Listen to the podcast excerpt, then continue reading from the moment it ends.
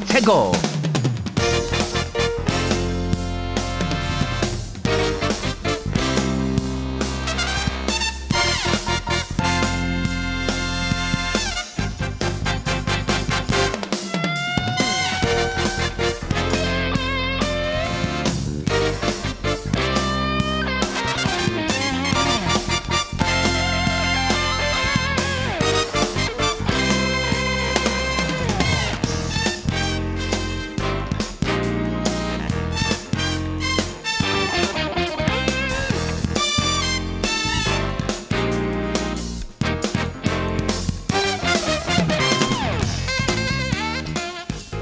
Welcome to Connectivity one eighty-seven. I'm your host Nicholas Bray, and today I'm joined by Neal Ronaghan. Hello. Becky Hollada. Hi. And Adam Abou-Nasr. Hi guys.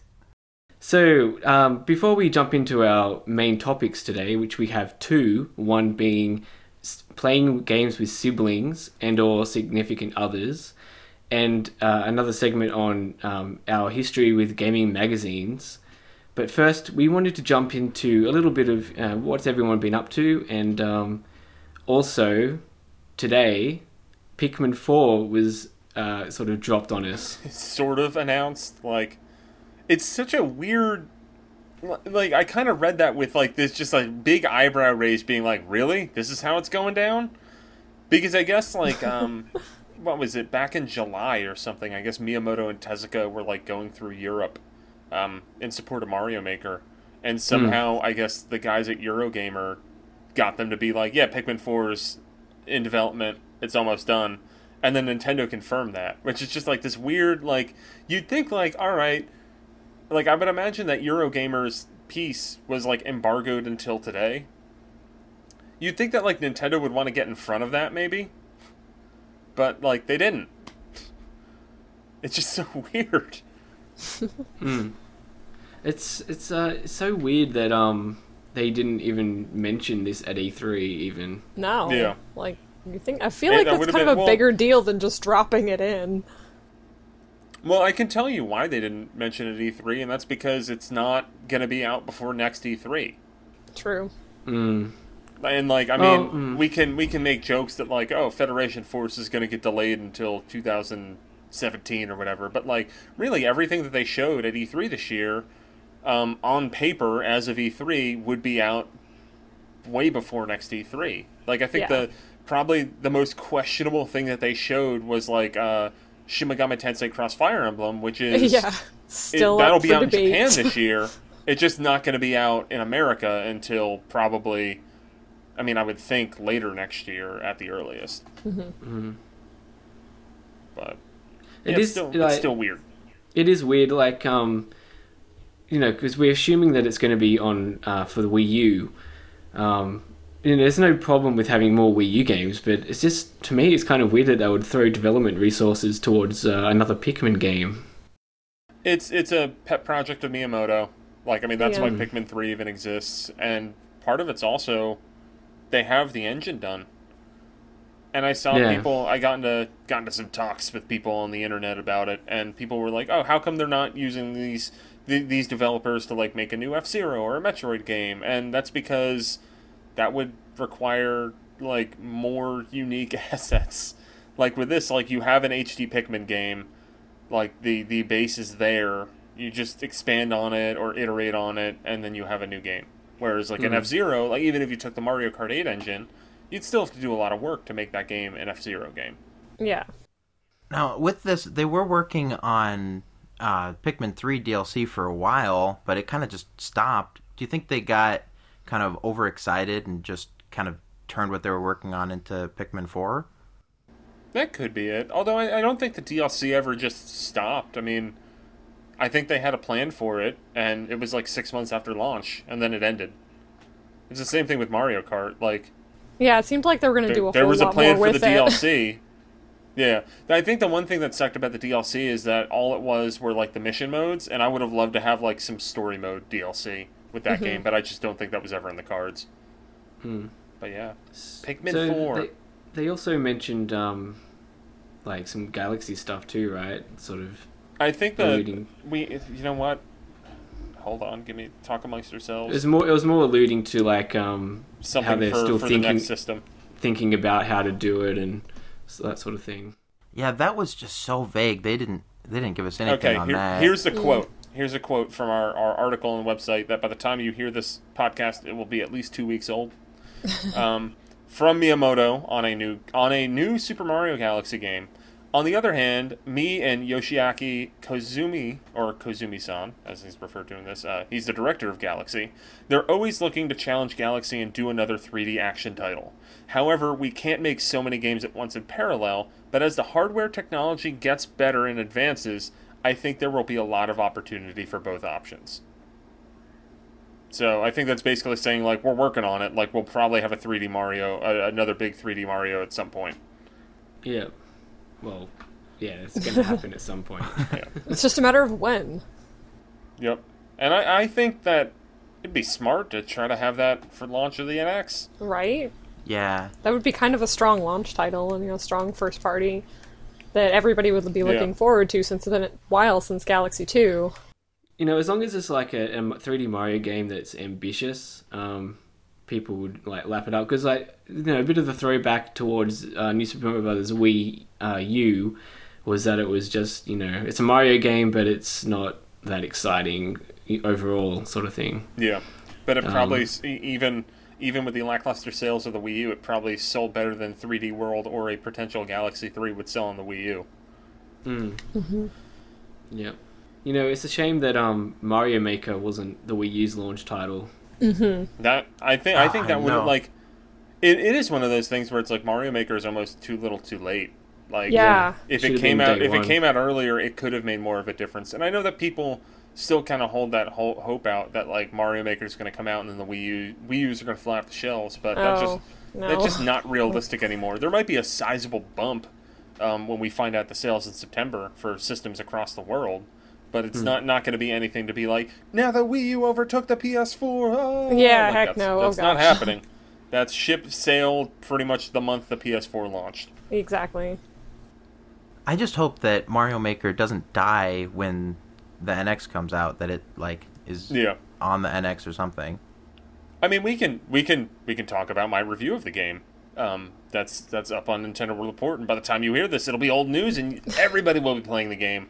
Um, But one of my big complaints with it is that I kind of can't wait for Mario Maker two.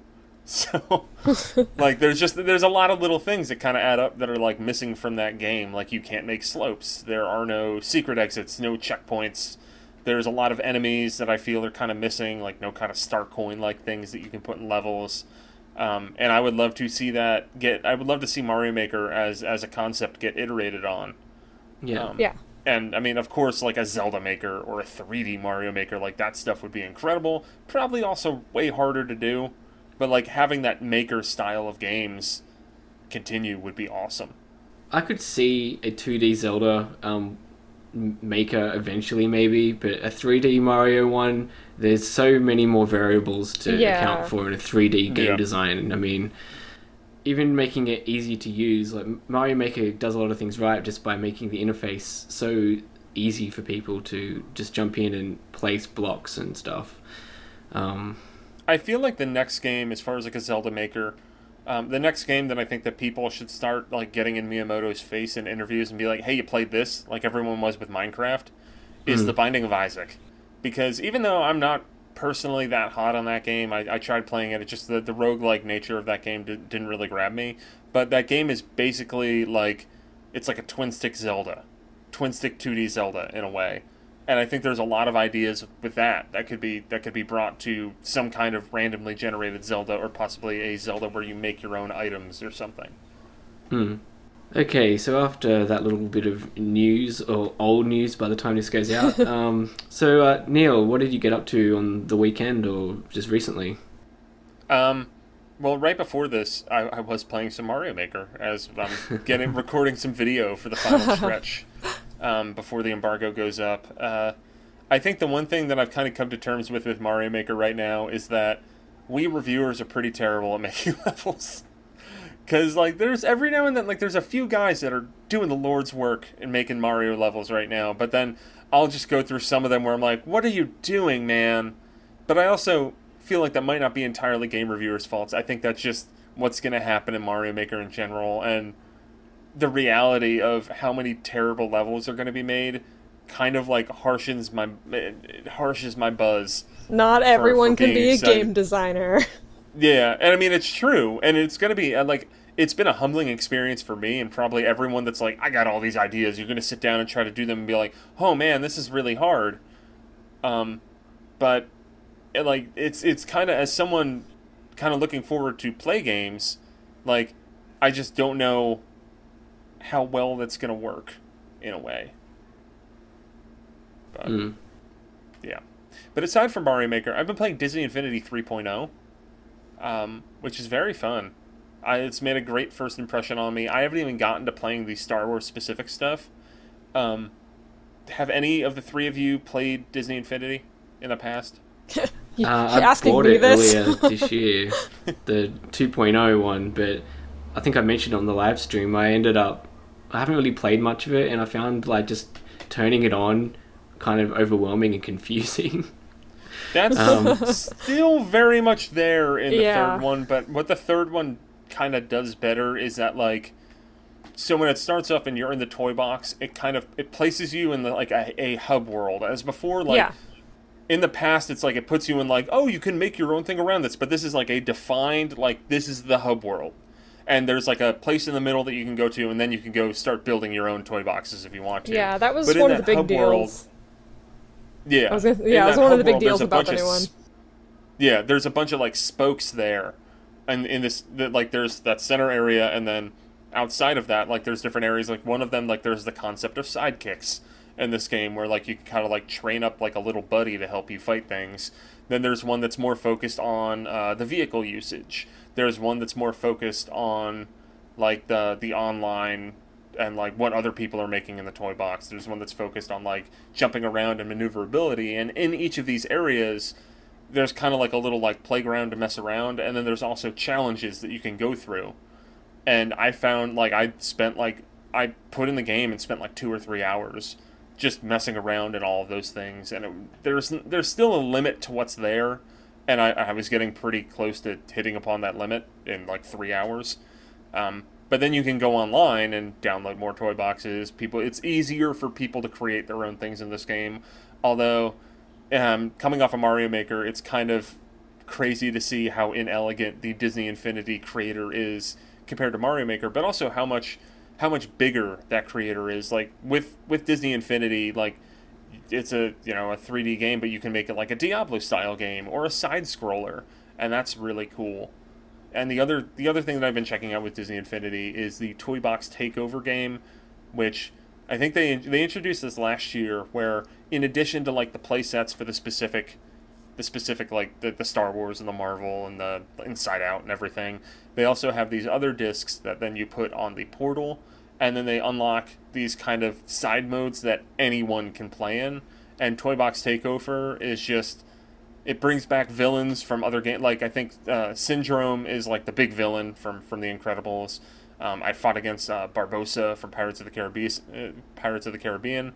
Um, and it's just, like, Diablo-style levels that you go through with any character that you want. Um, and I'm having fun with it. It definitely feels way better than the previous ones. And I'm excited to dive into the Star Wars stuff. Yeah, the Star Wars stuff's the big draw here, really. and yep. and other than that, I've been playing L B X, but I think, Adam, I think you've been playing a lot of L B X, haven't you? I'm obsessed with L B X. All right, then I will leave that for you, sir. Okay. We may as well just jump straight over to Adam then. Uh, so, Adam, how's L B X? Um, I have a soft spot in my heart for, like, awful children's anime stories about friendship and technology. Uh, like I was. So was this game? To... This game was made for you. This game was made for me. Like I loved the. All I know about Mega Man comes from Mega Man Battle Network and Mega Man Star Force, and I will admit that those games had terrible stories, but like the combat was kind of fun. But I, oh my gosh, I loved them. And uh, L B X is about this little boy whose mom won't let him have a. Uh, a murdering toy robot because they're too dangerous, but it turns out that like your dad invented them and then he disappeared in a plane crash. He didn't die. He disappeared in a plane crash. Uh, and then, like, ten years later, some weird lady shows up and gives you a super special L B X that's going to save the world. Um, and then you have a little robot, like, and you can go... It just, it's got the stupidest conceit for anything. Because it's just, like, they launched this toy, these toy robots, and then they, like, had to shut it down because it was too violent. And they're like, guys, don't worry. We got fortified cardboard. Everything's fine. Oh, yeah. The Which is just, like, so cardboard. all... So basically, it's like you have like a Pokeball in your pocket, and you throw it out, and just like a little box pops out, and it's like, all right, our guys are gonna fight there. But then, like, in the, the there's like an in, once you once the weird lady gives you the briefcase, then like there's of course like these weird people that might be in blackface. I'm not sure.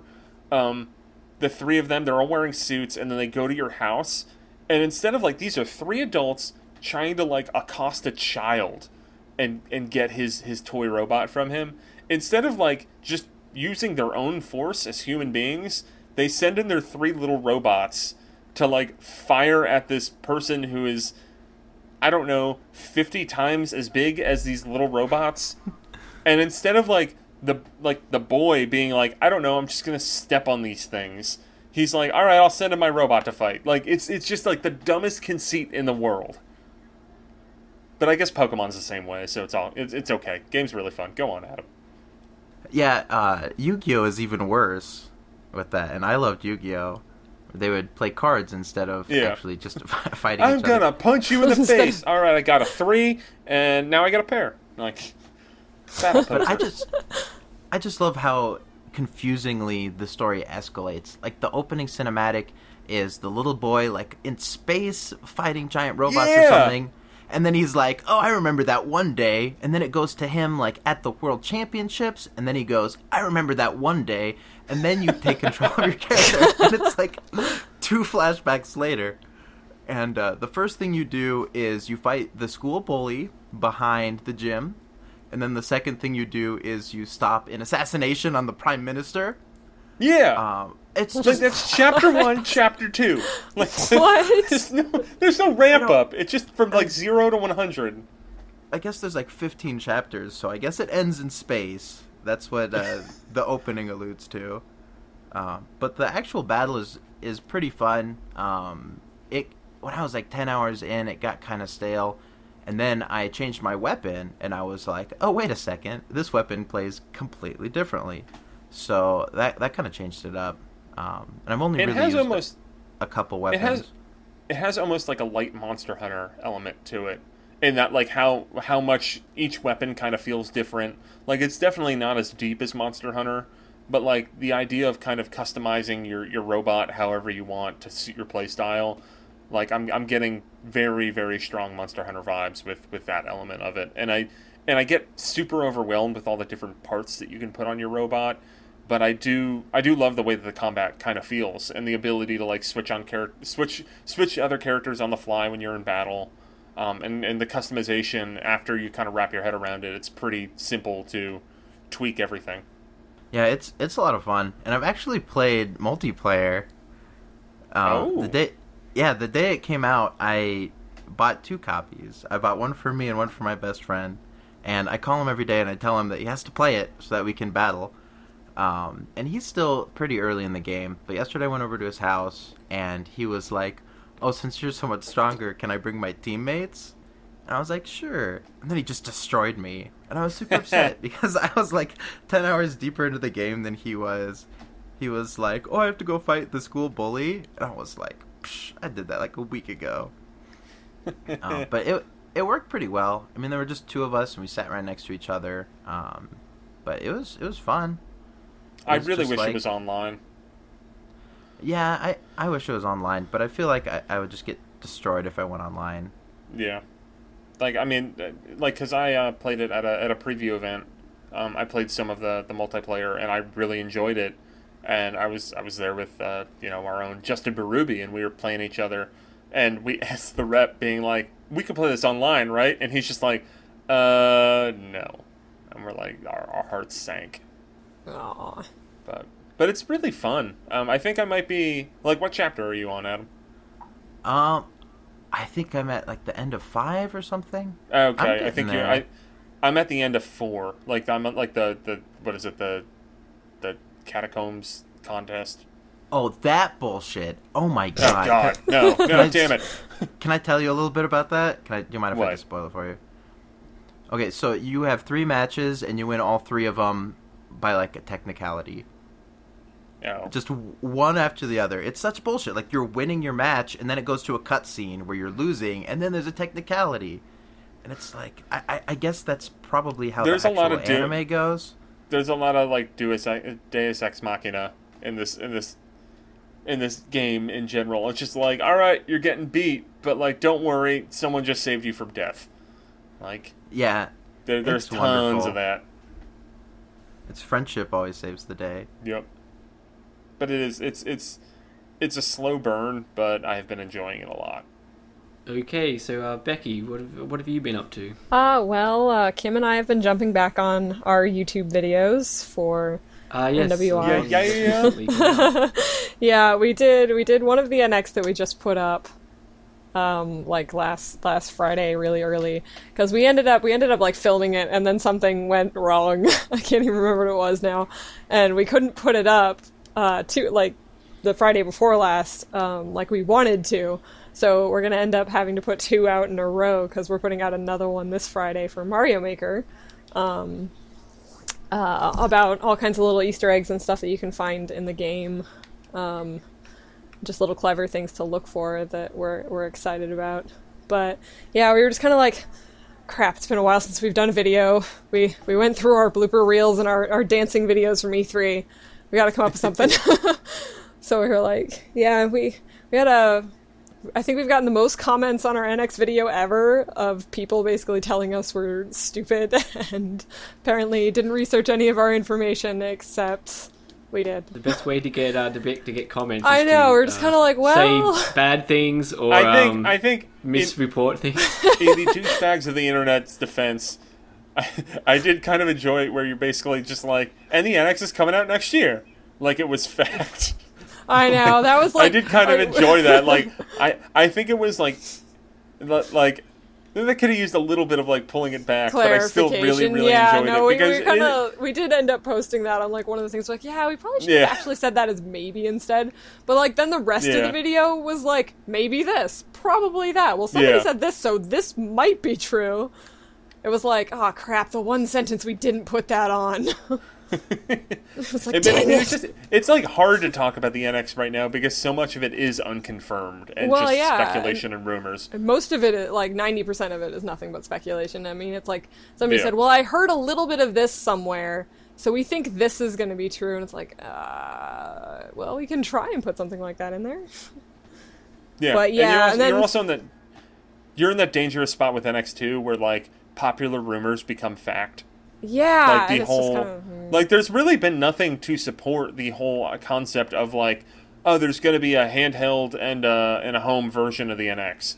Like that's been like people extrapolating some of the stuff that like you know Iwata and yeah. Nintendo said in the past, but like it's still like it's a, us extrapolating kind of what we want and putting that well, into and, Nintendo's words. And but yeah, and based but it's off fun. Of it's, you know, it's all the, the it's all the said. all in the name of. Fun speculation.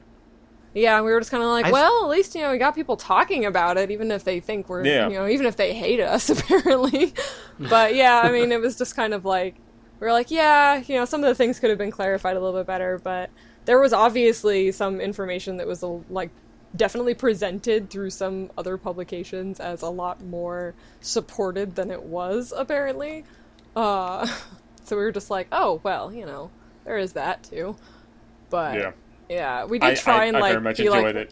Yeah, I told her, I was like, okay, next time we do a speculation video, uh, let's put speculation and rumors in the title. So, you know, people were just like, no, this is all baseless, you know, uh, you know, speculation, and we're like, yeah, that's why we said probably.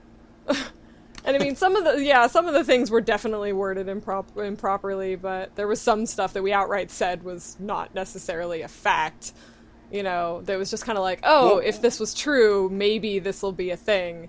You know, the whole thing about the, the skeleton crews working on some of the games that came out from E three and second-party uh, companies working on them so that they may obviously be gearing up for the N X. And, you know, like, the whole thing, people were just like, yeah, Zelda's not coming out for the N X. We're like, well, you know, if it did come out in two thousand sixteen, and they've pushed it out two thousand fifteen, wouldn't that be a great N X launch title? And they're all like, yep. Well, yeah, there's no, but there's no, you know, fact behind it. We're like, I know, but isn't it fun to think about? Like, that was the point, not not to say that this it's was actually coming. It's all speculation. But, it's you know, all fun. Exactly, especially because it would be like, well, this would be the best idea for Nintendo, would be to release something strong like a three D Mario or Zelda for the N X. You know, if you want to come out of the shadow of the Wii U's poor sales, what better way to do it than, you know, take this Zelda title that everybody's already looking forward to and, you know, either, you know, do it as an opening title and a swan song for the Wii U, like they did with Twilight Princess, or, you know, strictly put it on the N X and just kind of push it back a little bit more and work with all of the new technology that you've got, but, or that you might have. But yeah, that that was an interesting video, but this this, this week's is probably going to be a little bit more tame as far as how much people hate it. Um, just because it's a lot of information that's already been kind of out about Mario Maker, like, some of the changes in sprites that they've done, like uh, the Super Mario World change in sprite for Bowser. Um, yeah.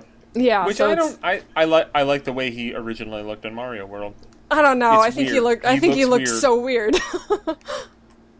And I was just like, I was looking at the new sprite, and I'm just kind of like, although looking at this, it really almost doesn't fit as well as the old version, even if the old version is weird. But yeah, it's uh, the new videos, all all that kind of stuff, and we're hopefully doing fun. some doing some more like game focused stuff with some of the new new stuff that's coming out by the end of the year. Uh, since I'll be reviewing Yoshi's Woolly World hopefully soonish, um, we might do yeah, some kind who, of who knows when we'll get that. I mean, if you were I in know. Europe, we'd all be playing it already. I know. Uh, yeah, I, I own it. I haven't. God, it I know, and I'm just like. I know it's like it's like it comes out here, and uh, every all the Americans are like, "Oh, you really want to play it?" And yeah. I'm just like, "Uh, yeah, I'll get to that." I'm just kind I've of like, I'm just kind of like, can I can I get somebody to just like buy me Yarn Yoshi before I before it comes out, so that I can play it with the Yarn Yoshi amiibo as part of my review? Is that is that a thing? Can they send me one of those? But, uh, I could send you one if you want. Send it to me. We'll talk later if yes, you really want one. Yes, yeah. I actually, I really do. I might have to get Kim in on this too, because we've been, her and I have been just discussing like, so which color do you want? Like, the answer is all three. E- exactly. Uh, I. It's really hard. I don't know to decide. If I'll wind up with all three.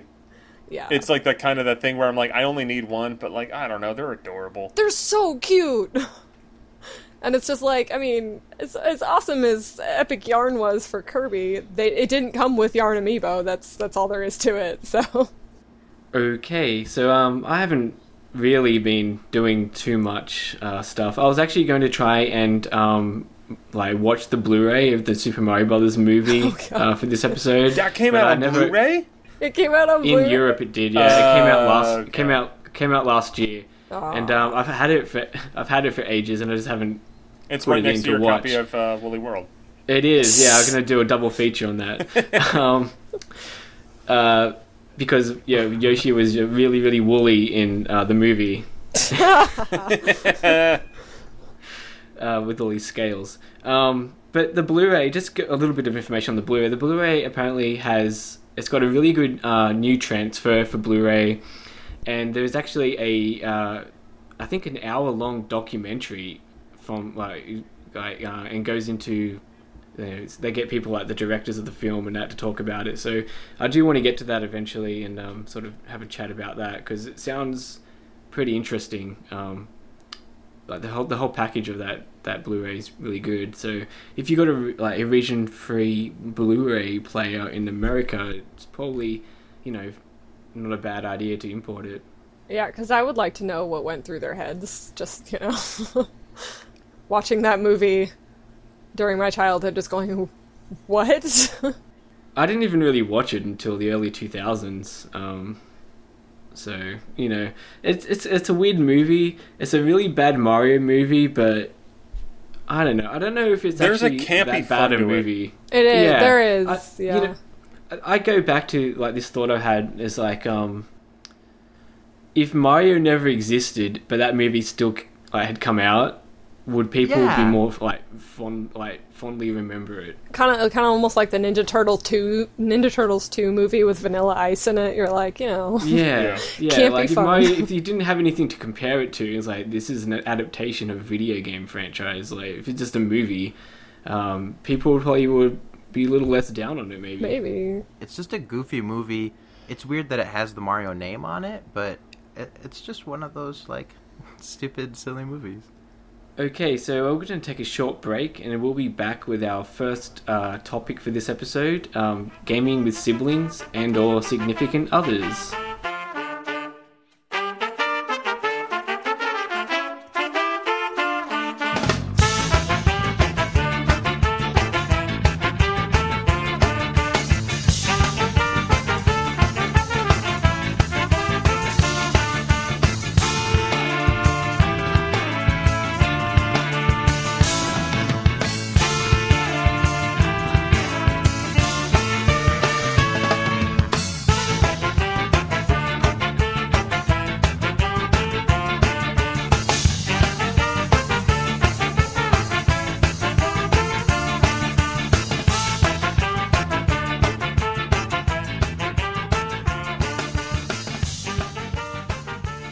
Welcome back. Now we're going to jump into our first topic, even though our intro went uh, a bit longer than expected, and that is uh, gaming with siblings and or significant others. So uh, where do we want to start on this? Um, who who wants to jump in first and talk about their brother or sister or whatever from back in back in the day or even even recently? Oh, I do. Go ahead. Okay. All right. So I'm the second of four kids. Uh, the oldest and the youngest are five years apart, so we were all, like, really close in age. Um, and my brother and I, when I was, like, three or four, got a Super Nintendo, and that was for our room, and we played through, like, the Donkey Kong Country games together. Um, we played a lot of, like, Ninja Turtles, uh, just, you know, the Super Nintendo multiplayer stuff. Uh, but then all four of us together saved up and bought a Nintendo sixty-four a little bit after... Uh, it came out, and that's that's probably where I remember playing games together the most. Um, for some reason, I have really strong memories of playing that really awful Rugrats Mario Party game, even though we only... Was that the one based on the movie? Oh, my God. Um, I think it had, like, some movie stuff oh, in it. There... It was terrible, and we only rented it for one day. Was it, like, was it, like, Rugrats World Party or something like that? I think there might have been two Rugrats games. It was a, there were two, about some Mario Party ripoff. Um, uh, but my sister actually found it used a couple years ago, so we all got together. I think it was oh like God. Thanksgiving, and played that game again. And somehow I remember it being terrible. Rugrats somehow, scavenger hunt. Yes. Uh, uh, somehow it was it was worse than we remembered, and we were all like begging each other to quit. But uh, no one no one wanted to be the one to quit. Uh, but I I remember playing that game. Um, we did a lot of Mario Party. And uh, it really, really added to the experience having, like, three other people really close to your age uh, to be able to play Mario Party and Mario Kart with. So that was a lot of fun. Uh, I still uh, game with them. My brother, when he's in town, will play, like, three D World. Um, he, he loves that game. And then he and his friends are really into Smash, so we'll get together and play Smash. And they're pretty good, but I can I can usually beat them, and they get really mad and make me, like... change my character and stuff. And then my sisters and I, oh, we love Animal Crossing. And we have this, this really weird yearly tradition that started when we were too young to know any better, uh, where we go and buy the, uh, I think it's called like the festive cal- cal- the festive candle around uh, Christmas time and celebrate Kwanzaa in our in our Animal Crossing village. Every year we buy each other gifts, and it's like super wholesome, but it's just a weird thing that my sisters and I do every year. Uh, but I, I, I live with one of my sisters, um, the closest one to me in age, and I try and get her to play. Uh, we played uh, Affordable Space Adventure together, and that was awesome because it started off really easy. Um, and then it got really hard, and she was just freaking out the whole time. Like, what do we do? What do we do? What do we do? And uh, we had to work together. I played Affordable Space Adventures um, with two of my friends, a bulk of it. except for I made the mistake of getting really drunk. Oh, no. so, so I, like, because when you do it with three players, um, for people who are familiar with that and haven't played it three players, um, you have, like, one person with a gamepad, um, and they do all, like, the controls and stuff. And then there's another person that just controls the ship, and the third person will control, like, the, the light. They're the science officer. So that's what I was. But what you could do with that is if you hit the buttons in such a combination, then, like, you just have, like, a strobe light go off. Um, so during any situation, as I got trollier and trollier, whenever there would be any situation where it's like, all right, we got to be really quiet, I would just turn that off and then watch as we got harmlessly blown away. Um, but I had, that's, that's a really fun game with, with friends and siblings and anybody. Yeah, I was really impressed by that game. Uh, especially, my sister doesn't play much. She plays, like, just Zelda and Animal Crossing anymore, um, but she was able to just hop right in and uh, kind of go along with me. So Neil, do you have any? You have a brother, don't you? Uh, yeah. Um, a lot of my memories with uh, with playing games with my brother and my sister were when I was way younger, because they're five and seven years older than me. Um, mm-hmm. So that's kind of where a lot of, I guess, my my basis for video gaming comes from, is playing with my brother, because he got a Sega Genesis with his own money. Um, in like the early nineties, and that was kind of like the first console that was in the house when I was little. Mm-hmm. Um, and and then I had a cousin who had an N E S that we would go over there and play that, and then eventually when that cousin got older and didn't care about the N E S, he just gave it to us. So we played a lot of like sports games on Genesis and an N E S, and a lot of Mario, a lot of Punch-Out.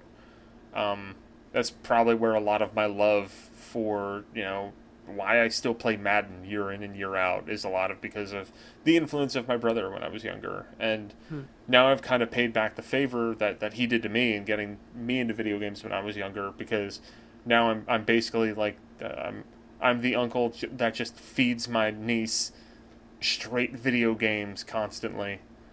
Um, because basically whenever I have a game and I'm like, well, I'm done playing it, I will lend my copy of her kind of almost indefinitely. So, but I've been I've been getting her into, you know, Disney Infinity, um, uh, some of the like new Super Mario Brothers, three D World, Mario Kart, um, and it's been it's been kind of fun seeing her like kind of digest these games. But I guess for, for me, probably the more the more significant thing would be uh, the whole playing with significant others part of this this yep. discussion, because that's actually like how I met my wife.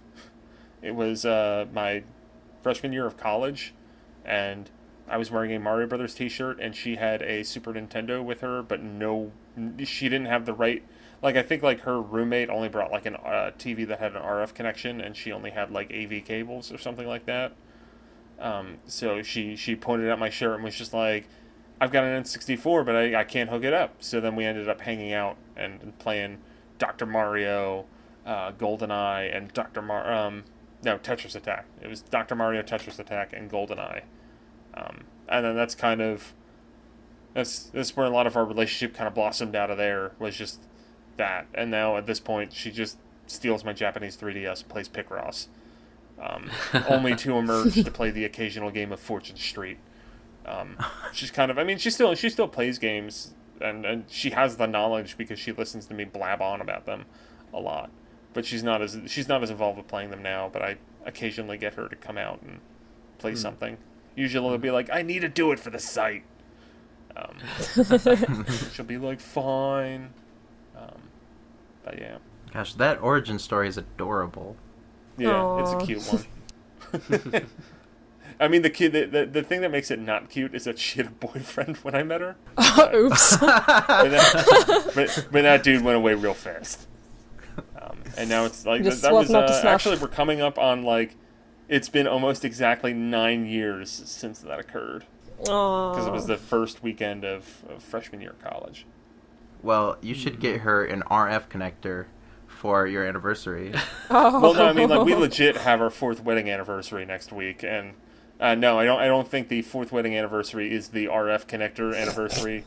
It's like flowers or something like that. Oh. Psh. Um, I'm not. A, I'm not a bad husband. I just uh, dealt with this like a week or two ago, And it's the fourth the fourth wedding anniversary is a really dumb wedding anniversary in the grand scheme of things, because it is it's just like like one of the things, like if you just like go to like you know like wedding dot about dot com, it's just like, here's a fun thing to do, watch your wedding video. And it's like, no, like that's not a fun thing to do. That's really boring. Like a lot of talking, just people walking down an aisle, like. Yeah, who needs that? We, you just need some GoldenEye, and you, you yeah, set. Yeah, just some GoldenEye, man. GoldenEye and a wedding dress, like Much that's better. It.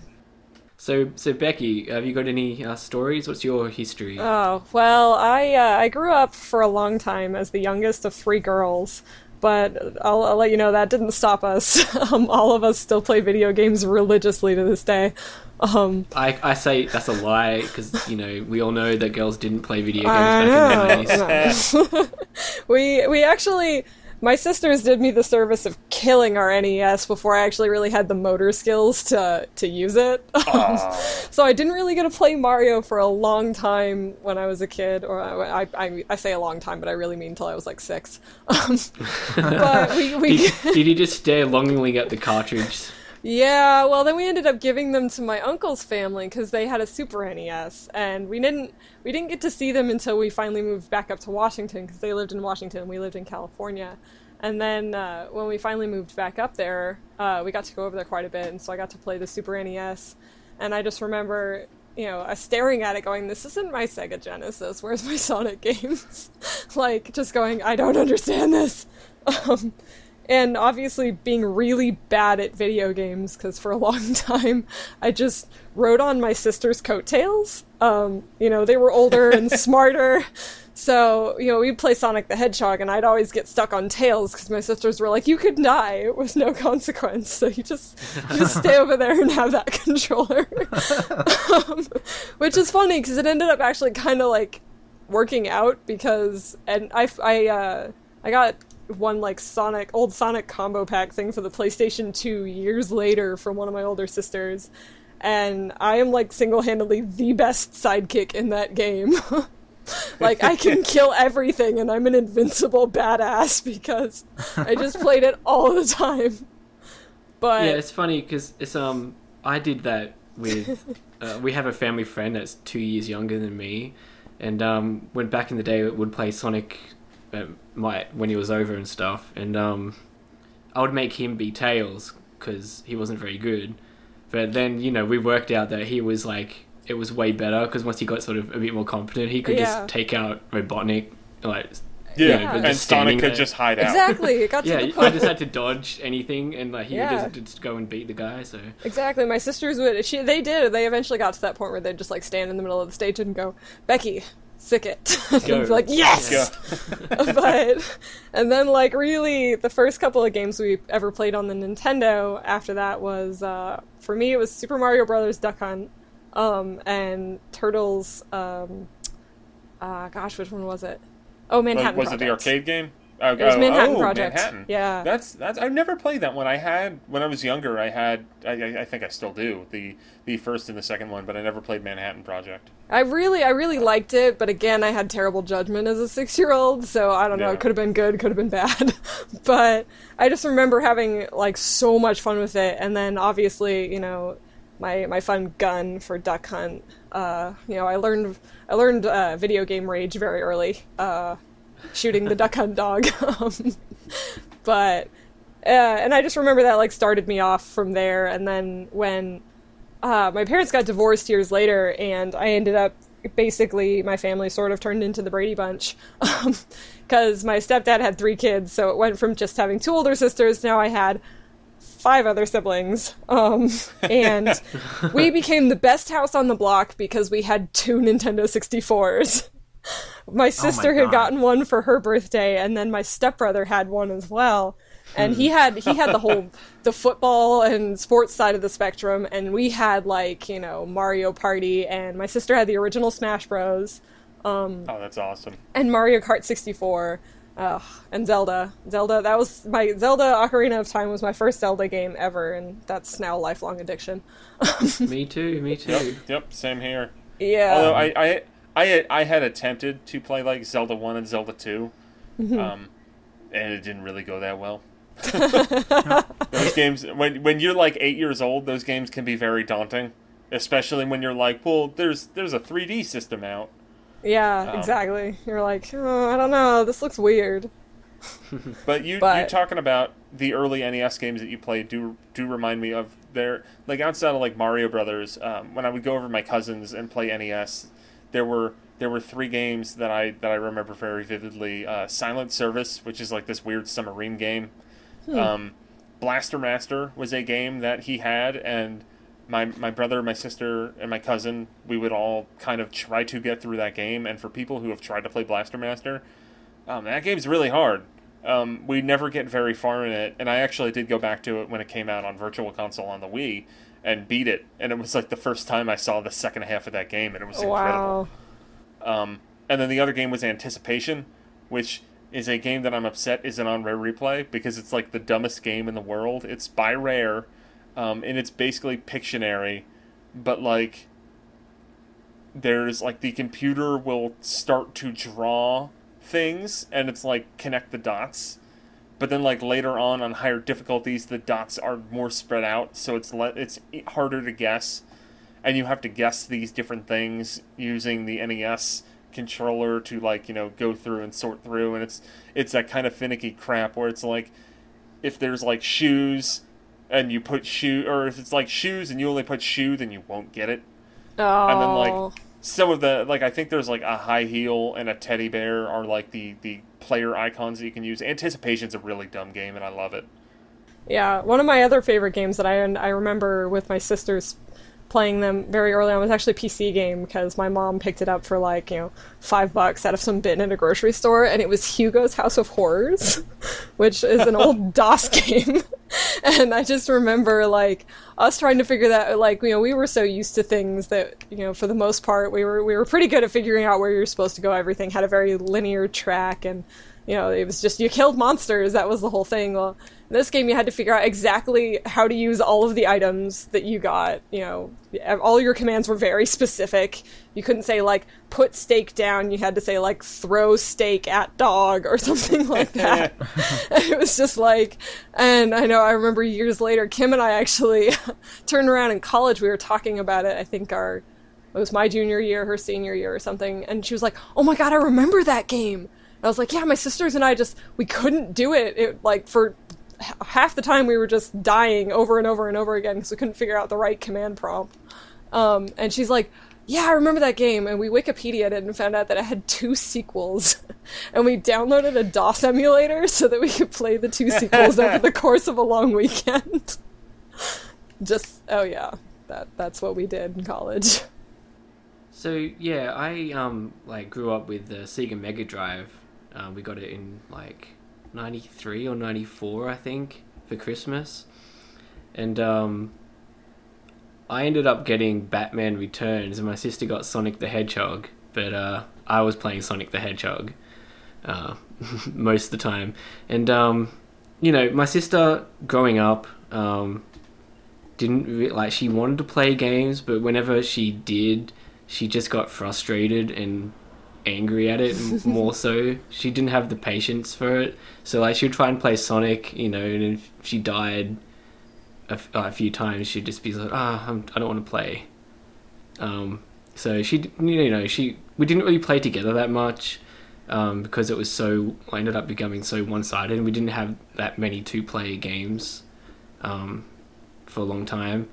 And um, by the time the sixty-four rolled round, um, you know, she, I don't know, we, we didn't really play that, that much stuff together.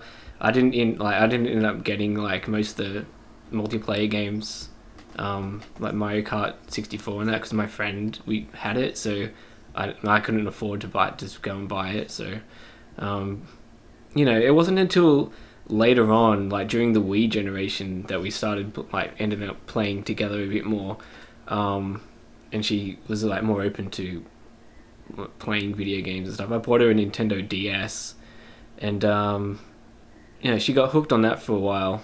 So that was that was pretty good, but yeah, we don't we didn't really, like really played together a whole lot, um, like video game wise. But yeah, even even during the Nintendo D S stuff, um, it was mainly me buying games for her or um, recommending some games.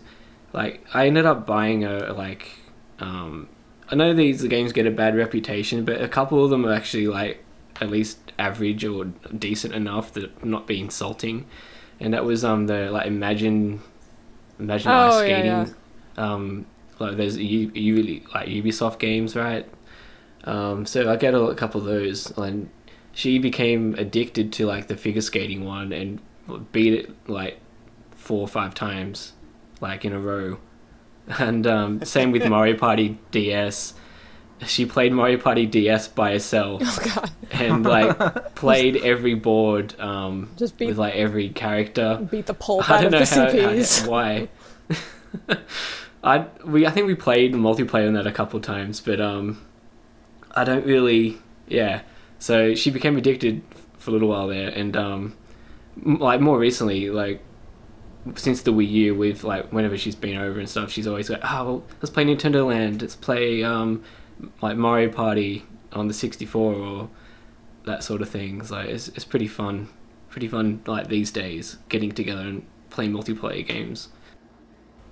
Alright, so we'll take another short break, and we'll be back with our memories about gaming magazines. Yay! Yay!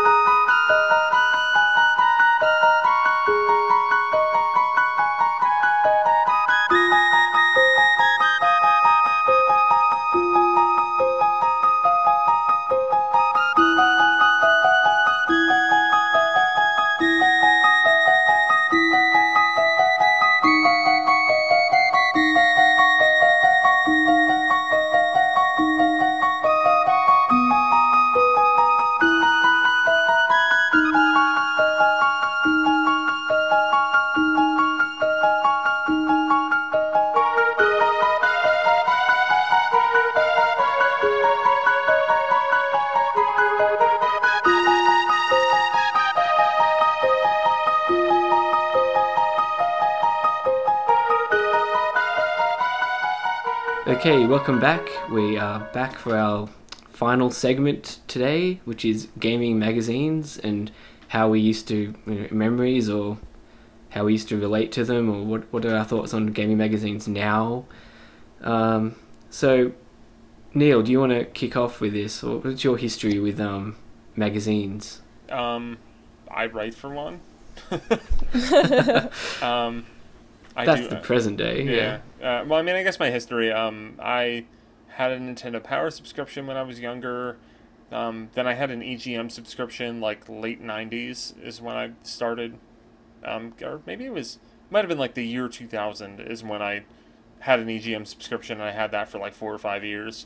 Um, and just really enjoyed reading that. And then I kind of got into a habit. Um, I didn't have a subscription as I got, like, to the mid two thousands and a lot of magazines, but whenever I would, like, go on a plane or go traveling of any sort, it would be kind of, like, almost a tradition to go and, like, buy, like, the latest E G M or the latest, like, Game Pro or Nintendo Power.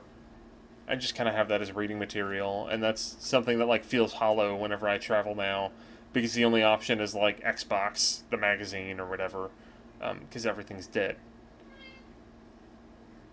But... And then, and then, I mean, now, um, I mean, most of those magazines are all dead. I guess the, all that's left from, like, the, the old guard, uh, it's E G M in its weird reborn state, and uh, and Game Informer. And then you have, you know, us, us fun crowdfunding dandies over at um, Nintendo Force, or N F Magazine, um, that I've been writing for since its inception uh, just about two years ago. Um... And that's, but like, that's kind of a different beast, because it's, it's still kind of, it's a little more like, I guess, like shoestring than a lot of those magazines were. Cause like, I mean, E G M back in the day, that was a full-time job for everybody present. For Nintendo Force, it is a side gig for pretty much everybody involved. Um, with the exception of, uh, Lucas Thomas, the guy who runs it, who I think it's, it's a little more his perm, his, his full-time gig. But for most of us, I mean, we're bi-monthly, and I run this site and I have a full-time job and then I do Nintendo four stuff. Like, it's it's it's just kind of, I don't know, it's sad what's happened to gaming magazines. Um, but it's, I mean, it's just print in general. It's kind of, there's there's not as much of a space for it anymore. Especially on, like, the news front, there's not really, like, having having a news section in a, like, gaming magazine now is just sort of pointless, really. Um, it's more of, like, you... a way to, like, chronicle what happened. Yeah, I was going to sort of say that it's a, it is a it is a good way to sort of have like that snapshot of what was happening, you know, that month or whatever. Yeah, and like, mm. I mean, the challenge with a lot of gaming magazine stuff, and I still don't see a lot of the ones that are that are out there now doing it, is, and, and I guess maybe that means it's not successful, but like making it more evergreen. Like, instead of having scored reviews in every issue, like do something where, like, because you're not going to be first to print, like having a gaming magazine, um, like you're, you know, for example, um, Nintendo Force, uh, Mario Maker reviews went up um, at the beginning of September. I think our next issue isn't going to be out until the end of September. Mm. Um, so we're going to have a Mario Maker review in that from, from other people other than me. Um, but it's going to be a month late. Like, the game will have already been in stores before that review goes out. And, and to me, there's kind of that, that more interesting thing that you could do, which is more take in more of the feedback that happened from that game post-launch before. And instead of just having, here's our thoughts and a score three weeks later than everyone else. Yeah. Have Have you guys um, ever checked out the U K um, gaming magazine Retro Gamer? I've I've read it a couple times. Like, there's there are some bookstores near me, like Barnes and Noble mm. will occasionally co- cover that, and I'll I'll thumb through it. They do a pretty good job at being sort of, you know, that more evergreen uh, thing with features, and you know yeah. they talk about they basically talk about old games anyway, so um, you know it doesn't really matter. They don't have to be timely. Um, a whole lot, but they do throw in some like more modern stuff as well. I don't buy it all the time because it's like twenty dollars to buy in the newsagents yep. here, because um, it's imported. Um, oh, it's the same thing here. Yeah, yeah, but it's it is good. I like buying their ones that are more like um, like I got one that sort of chronicalizes like um, a whole bunch of different systems and like information, and uh, they, they even have like dedicated like feature book sort of things for like one system or two. Like there's one I saw the other day which was like Master System slash N E S, and sort of you have to turn the book over to get, you know, it's like half the book each, and then either side is like the N E S one, and then you turn it over and then it's like the Master System one. So that was kind of cool. I was going to go back in time and sort of start where like I started buying magazines, and that was like in the late nineties or early two thousand maybe. um I started buying a magazine called N sixty-four Gamer, which is like an un- unofficial sort of publication, and uh, it eventually went on to turn into um uh Nintendo Gamer uh, once the GameCube was about to launch, I think, and uh that was a really good magazine. Um only lasted like twenty-three issues though, because I guess the GameCube, they weren't selling enough magazines, so they killed it. Um, but like the N sixty-four Gamer was kind of like, because it was unofficial, they could be a bit more like loose with sort of appealing di- just directly to children, or sort of, you know, they threw in more slightly more mature mature jokes, you know, juvenile sort of mature jokes and stuff like that. And a lot of the fan art was like console war stuff with like Pikachu shooting Sonic with a machine gun and sort of really that sort of thing. But um you know, the magazine at the time, because I never had really followed, I was only just starting to follow news and reviews and stuff, so it was it was fun to do that and to like sort of read a review on Majora's Mask or um something. I used to like just basically get a magazine, and that night I would just like lay in bed and read it like cover to cover, and then maybe go back throughout the week and, and reread it and stuff. Like, I couldn't do that today. It's it's like, I don't know. I, when I go get a magazine, I don't read every article or every piece of writing now. Um, I don't know. But I mean, it's kind of, I, I feel like that's more representative of what the kind of just are, how we digest content mm. in this in this modern age compared to how we did it fifteen, twenty years ago is that mm. we, we take things in more and more piecemeal than we do all at once. Like, I know that's definitely when I kind of just read articles on the internet. It's not like I'm like, all right, I'm going to read everything that this site posted this week. Like, it'll be like, okay, there's an article there. That seems fun. Okay, maybe I'll come back. Okay, yeah, there's another article there. Mm-hmm. But yeah, when I was um, doing uh, and Powered Off for N W R, the Nintendo Gamer magazine and stuff was sort of like the template I wanted to aim for, to get, get towards eventually. Um, just like, maybe, you know, how I threw in stuff like staff profiles and stuff like that. That was sort of to sort of mimic yeah. the sort of format that I liked reading back in the day and stuff. Now, I've actually pulled up, because uh, I, like a mu- few months ago, I actually bought a whole bunch of like earlier N sixty-four gamer magazines. So I've just pulled up issue seven from nineteen ninety-eight right now. And just going to have a quick flip through and see if I can find something to read into, you guys.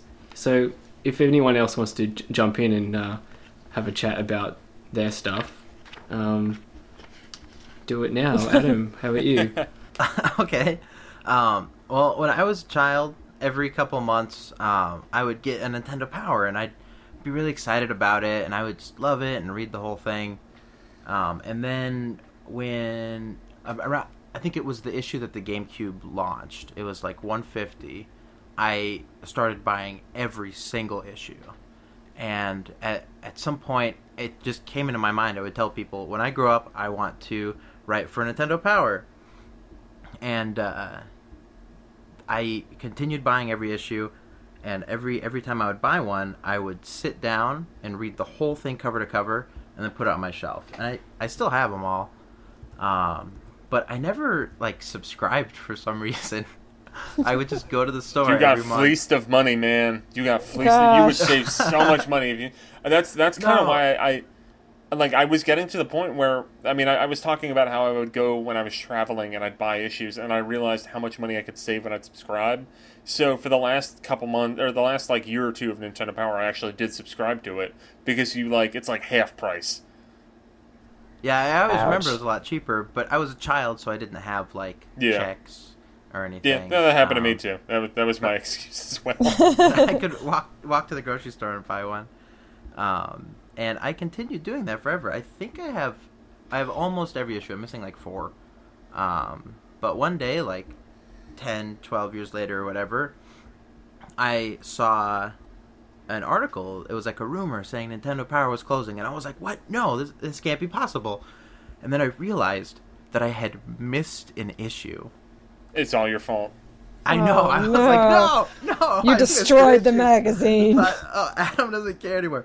So I called Nintendo, and I was like, are you closing Nintendo Power? And they're like, no, no, no, we're totally not. We're totally not. Like, it was between when the rumor came out and uh, when they officially announced it. It was like two days.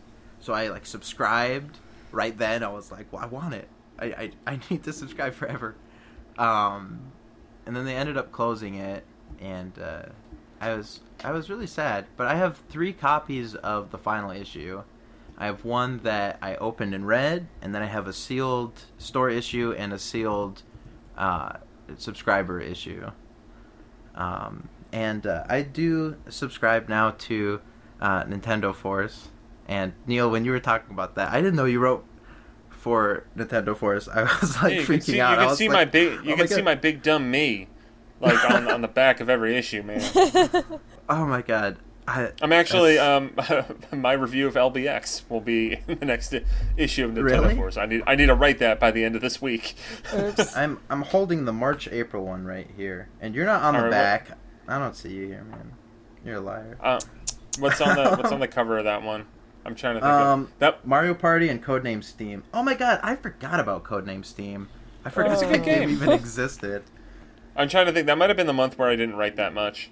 Um, but I forget. I know, like, last month I wrote the, the review for Adventures of Pip. Um, I did, like, a big article in Luigi's Mansion um, in the first issue. Um, and really? I reviewed three D World. for, for Nintendo fours. I might have Etchery and Mystery Dungeon might be... I might have written the review for that in that issue. Maybe. Okay. Or that might yeah, have I'm been not... the... I don't know. I'm not going to lie. I don't read it as deeply as uh, I, I did Nintendo Power. But I do love it. Yeah. I love that it, it comes to my house.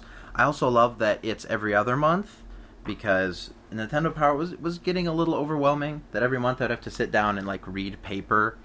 I was like, what? It, it seemed it seemed kind of backwards. Um, but now every other month I can I can flip through a gaming magazine yeah. that isn't telling me about like a Call of Duty game that came out a month and a half ago. Uh, yeah, because like the, the origins of Nintendo first were that that day that Nintendo Power, that the rumor was circulating, and it might have been when it got confirmed, and there was just an email thread going around. It was started by, by Lucas Thomas, who he's been a longtime freelancer at I G N, um, and like it was like me, guys from Nintendo Life, guys from Go Nintendo, I think some dudes from Destructoid, like just a whole like motley crew of like just Nintendo. It was it was the it, the reason why we came up with Nintendo Force is that it was it, it was a force of Nintendo journalists uh, coming together to try to keep keep that going in some capacity. It's so beautiful. I, I so love poetic. it. I totally spent like forty dollars on the first issue because I, I never opened it. I read the digital one and I have it sealed.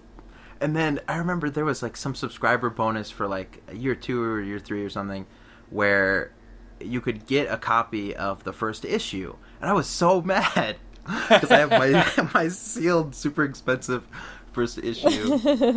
um, yeah, but I... That's pretty much what I read. Every once in a while I would grab something else, but I don't know. They would, like, throw in weird, like, kind of mature juvenile jokes, and it didn't seem as professional as, as Nintendo Power, which was just magical. Like, I don't even remember what else I read, but they were, like, magazines that you only ever saw once. You'd be like, oh, it's a new magazine, and I'd buy it, and I wouldn't like it, and then I'd never see it again. Well, that's like, what is it? There was, well, there was that Best Buy magazine for... Yeah, it ran for like a year or two at Gamer. That was... I remember that one. Um, that didn't last. That's done now. Um, for, for at E G M, they would have like... There was E G M... I think... What were all the offshoots? There was like Expert Gamer. Um, I, I feel like there was like an E G M... E G M... E G M two. Um, and it's just because I think back then, like, just they had the advertising revenue for it. And I think GamePro yeah. might have had a, a side one... Like that, I mean, that's. I I, th- I I wish I had like. I, I'm sure there's a website out there that just has everything listed. Um, I just don't know what it is. Oh, I totally subscribe to Game Informer, just because yeah. Yeah. I'm friends with the dude at GameStop, and every year he's like, "Oh, you should renew your card," and I'm like, okay, yeah, whatever. I tried to. Just... I ha- I tried to get the digital thing last year. Uh, right now, I think my GameStop card has expired, but like. For some reason, no matter what I would do, I could never access the digital thing. And it, for me, it was always like, I mean, the reason why I even get the GameStop card is usually that, like, all right, I'm buying a bunch of used games, and it's basically paying for itself, and I get and I get a free subscription to Game Informer. Great. Um, oh. And then I and then I realized that I was basically just collecting issues of Game Informers to eventually recycle and throw out. Um, so that's why I went digital. And now it's just like I never read it at all, where I think if I go back, I'll probably get a physical again, because at least then I would occasionally thumb through it. Yeah, no, that's kind of what mm. I what I do, because, I mean, like, at least, you know, now, obviously, all I really subscribe to is Game Informer, because it comes with my GameStop card. Um, and but... also, it's the only thing out there. Exactly! And, but, um, but yeah, no, I just, I get the digital copies, because I, for... For a while, when I first got my GameStop card, really, and had it pretty regularly, I was still in college, and I I went to college in Vermont, but I lived in Tennessee, so I was like, well, I don't really want physical copies, because I'm going to have to, like, switch my address every couple of months, you know, so I was just like, yeah, I'll get I'll get digital copies, and to this day, I still find them just, like, kind of just, like, pile up in my email, and then I'm like, aw, crap, the next one's out. I still haven't read the last one. I'm like... Occasionally, like, I'll, I'll flip through their, their newsletter since I get the digital ones, and I'm like, oh, that's kind of interesting. Um, but, like, I'll usually see, like, what's on the cover and maybe what's in the table of contents. And that's about as far as I get sometimes, because I'm just like, oh, no, that's okay. But I, I kind of wish I had the, the the physical ones, just because I feel like I'd, I'd definitely read them more, just because it would feel yeah. like it would sit there and stare at me from my counter instead of just like I can forget about it in my email because it gets buried under everything else. Um, but yeah, no, I mean, I miss the days of when I, because like I never really, I never subscribed to Nintendo Power either, um, partially just because, again, youngest of six kids at one point, or second youngest of six kids at one point, uh, there, we didn't get a lot of thing, a lot of special things that weren't free. um, Because it was like, my parents were always like, well, if we get you a magazine subscription, we have to essentially offer it to all five of the others. So I really only ever got to read it when I happened to see somebody else who had a copy, or just, you know, something, somebody like a, you know, dentist's office maybe had one lying around, which never happened. But, and I would get to pick it up, and I got so excited because I was like, oh my god, I get to read a gaming magazine. All of this news is old, but I don't care because it's interesting. And ninety percent of it I don't know anyway. Um, so I, I just remember getting super excited about stuff like, you know, contests, and then I'd be like, oh, except this issue's like eight months old, so the contest is long over. Um, so that always made me the saddest kid in the world. But, but I always appreciated getting to actually, like, you know, really see the news in one, you know, nice copy of a magazine. But I can I can see why that kind of form of publication has gone downhill with the fact that, you know, online journalism is so competitive, you know, with things being out five seconds after they release, and magazines just can't keep up with that when they're publishing, you know, even, you know, once a month. They they couldn't even do it if they were publishing once a week. Um, so like like you were saying, Neil, evergreen content is where it's at for magazines, and if they don't have it, they just can't make it. So that's the reason we've seen so many go under, and it's sad. I mean, we'll all, we'll we mourn the days of the Nintendo Power. Yeah, uh. and I guess like I like I re- I really wish that Nintendo kind of brought it back in some capacity.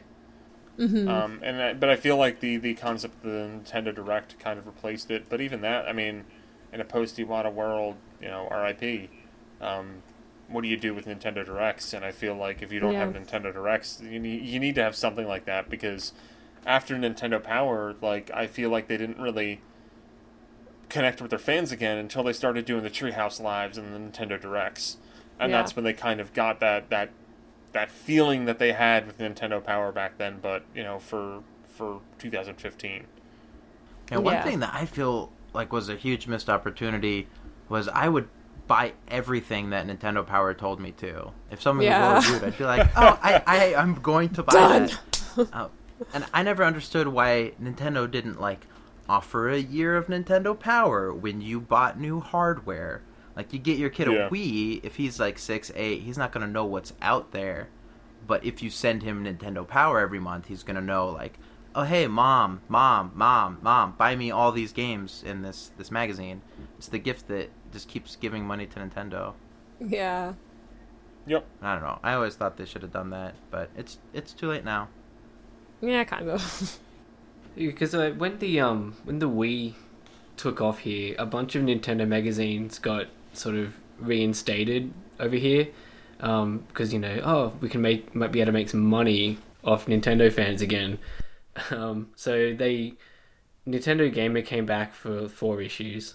And Nintendo also launched an official magazine here, the official Australian Nintendo magazine, and I bought a, like a few issues of that, but um I don't know, it was just something about it. It was just like, so, you know, there's no, there's less, to me, from what I read, it was like, seemed to be less personality with, like, amongst the staff, and um, sort of, they obviously wouldn't have had as much freedom just to sort of, like, do more weird things or express, like, themselves with sort of, you know, even off some slightly off-color language and stuff like that. Um, like, that was the thing that, like, kept me reading a lot of the magazines that I used to, like, early, back in the day. It was like the uh, they tried to the staff members tried to sort of imbue like a, a personality onto sort of their names and stuff, even though it was probably sort of fake and, like, exaggerated. Um, it gave the the magazine some sort of some color to it. Um, you know, instead of having everything so clean cut and sort of just straight to the point sort of thing. So I have flipped through the magazine that I had in my hands, and I thought it might be fun just to have a look at the news seg- news section from uh, ninety-eight. Ooh.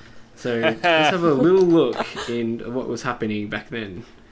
Apparently, um, a game called Death Cars was uh, in the coming out at some point. Death Cars? Death Cars is being programmed by Beam Software, who reside in Melbourne, and are responsible for the recent P C hit Crush, Kill and Destroy. Um, so they were an Australian developer. I guess the game never came out. Wow. Sounds super uh, Wait, child-friendly. All right. I'm going to be right back. I can see a stack of Nintendo Powers. I'm going to pull a random one out. And that's, uh, we'll have more reading time. This is going to be fun. So uh, that was that's interesting. There's a yeah. I have to look into that. Whatever happened to Death Cars with a Z? Just like uh, wait, the next, see if you can the, wiki next that. the next uh, the next um, news story is uh, all about Duke Nukem. Ooh. Duke's set to slam Lara on the N sixty-four. I don't know about that. But he he did come out. Um, after that, there is a news story about a device that you can plug your N sixty-four into to hook it up to a P C monitor to get, you know, that cleaner, those like cleaner visuals and um, like a better monitor for gaming and stuff, which is kind of weird. All right, it sounds I've got, super I've got cumbersome. Nintendo Power Volume forty-eight from May nineteen ninety-three. Oh dear! It's got. It's got Batman Returns on the cover. There's also a call-out for Zelda Link's Awakening. Oh, my Game God. Boy preview. uh, some of the games in here, um, Zen Intergalactic Ninja, The Lost Vikings, Shadowrun, Kirby's Adventure on the N E S, Super Turrican. Yeah, this is this is very old. A lot of stuff on, uh, on Lost Vikings. That was a great game. And most of this is just, like, strategies. I've also got an issue from uh, April two thousand, and in this one they had a feature, um, the one hundred best um, Nintendo games of the century. Oh, wow. What, what was, was one hundred, what was yeah. number one? And the top ten are as follows. Super Mario Kart. Worms Armageddon for the N sixty-four. Wow. Pokemon oh. Game Boy, uh. Donkey Kong Arcade, Super Mario Bros. For the N E S, Tetris for Game Boy, Street Fighter two Turbo for the Super N E S, Mario sixty-four for the N sixty-four, Ocarina of Time for the sixty-four. I knew that one was going to be on there. What do you guys think number one is? Uh, Link to the Past? Ooh. Nope. Mm. GoldenEye. GoldenEye. Ah. Oh. This magazine had a pretty uh, strong GoldenEye fan base at the time. All right, here's the uh, the Nintendo Power Awards from nineteen ninety-two, the Nesters. Um, best overall Super Nintendo game. Number three, Super Mario Kart. Ooh. Number two, Link to the Past, which, yes, that's why yes, I said Link to yeah. the Past when you were going through this. And like, number well, one, one, Street Fighter two, The World Warrior. Trumping Link to the Past. Wow. Wow. Well um, deserved, well deserved. On Game Boy, number three is Kirby's Dream Land. Number two is Mega Man two. And number one is Super Mario Land two. I can't disagree with that. And they even have the N E S, which this ties in. Number three is Teenage Mutant Ninja Turtles three, The Manhattan Project. Ha ha ha ha ha! Number two is Dragon Warrior awesome. four. I forgot that Dragon Warrior even Dragon Warrior four even came out, or Dragon Quest four rather came out on N E S in America, because I only played the Super Nintendo version, which is fantastic, or the the D S version um, of Dragon Quest four. And then number one was Mega Man four. Good choice. Yeah, I pulled a random issue. I have uh, one sixty-five, which oh I don't know where this is when this is from. Um. But in it, it has the power charts, and the top three selling games were, uh, for GameCube, were Metroid Prime, Mario Party four, and Super Mario Sunshine. And it has the first in-depth look of Wind Waker, uh, Pokemon Ruby and Sapphire, and the Game Boy Advance S P. But the coolest thing is that it has a super awesome Metroid Prime comic in it. Just what? Right in the middle. It's so awesome. There's no talking. It's just like explosions and shooting oh, things. Got the Star Fox comic in this one. It's so oh, cool. Really? Oh, really? Yeah. And those are so cool. They were just randomly in the middle of the issue. It'd just be like, here's a comic. Here you go. All right, I'm gonna. I'm taking a picture of this Star Fox stuff. I think this is what you call off the rails. The Mario Party e-reader game. I have this, dude. I have. Oh. I have it. Like I just came. I found it recently. I'm. I'm gonna bust it out with friends at some point. Oh my that God. Game's it's awesome. So good. Oh yeah. Okay, seeing as how um, this has devolved into us flipping through magazines and reading random stuff, and being like, "Oh my God, uh, this is so uh, cool." Let's maybe uh, wrap up this segment and the episode. Uh, thanks, guys, for jumping in and chatting about some random stuff today. And if you would like to email Connectivity, you can do that by um, sending an email to connectivity at nintendo world report dot com. Uh, you can rate us on iTunes. That'll be good as well. And um, you can follow all of us on Twitter. I'm at Nicholas N W R. I'm at Enron ten. Uh, I'm, I'm at... at... Oh. We're... Do you want to go first, I'm Scott? At... I'm at Adventure Buddy zero one, and A is the only vowel in adventure. And I'm at B H Dangerface. That's me. Also, just wanted to mention, um, I'm thinking of starting up a and like an official Connectivity Twitter account soon, um, with the help of Adam here, most likely. So hopefully um, we'll have that ready to go fairly soon, maybe even before this episode goes live.